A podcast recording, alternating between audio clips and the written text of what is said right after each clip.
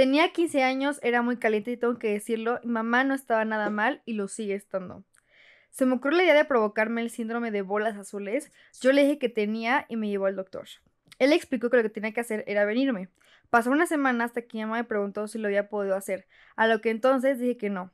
Aprovechó que estábamos solas para llevarme a su cuarto e hicimos el delicioso. Lo más raro es que tengo 20 y a veces sigo haciéndolo con mi mamá. Es fake. ¿Sí? Sí. Se llama Me gusta mi mamá. Estoy seguro que es fake. Ok. Y en principio por la de las blue balls.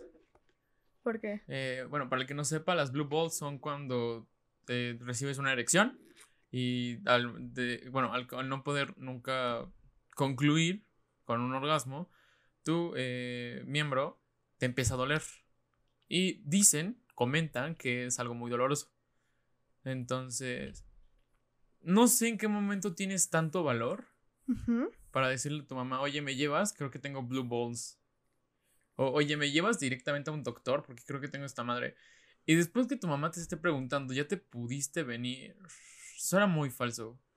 Es que no sé, como... Sí, no dudo que te da una pena impresionante. A mí me da una pena... Aunque tengo mucha confianza con mi mamá, sí me da pena decirle ciertas cosas. Claro, decirle algo así.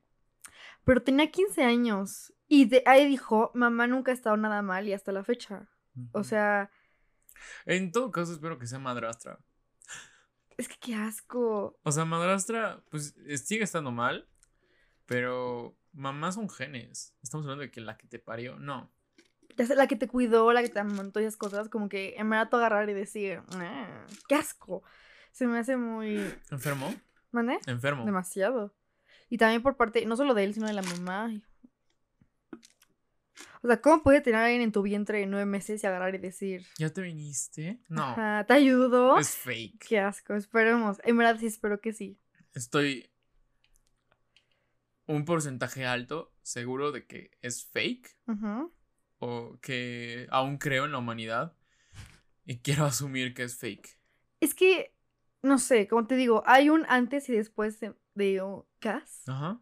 El antes de que yo leyera todas las confesiones en Reddit, Quora y lo que tú quieras. Y el después. Empiezas a descubrir que las personas son un asco, pero eh, yo sigo teniendo una pequeña pizca por amor en la humanidad, Ok. en respeto, en, en que entiendo que no va a haber gente tan enferma.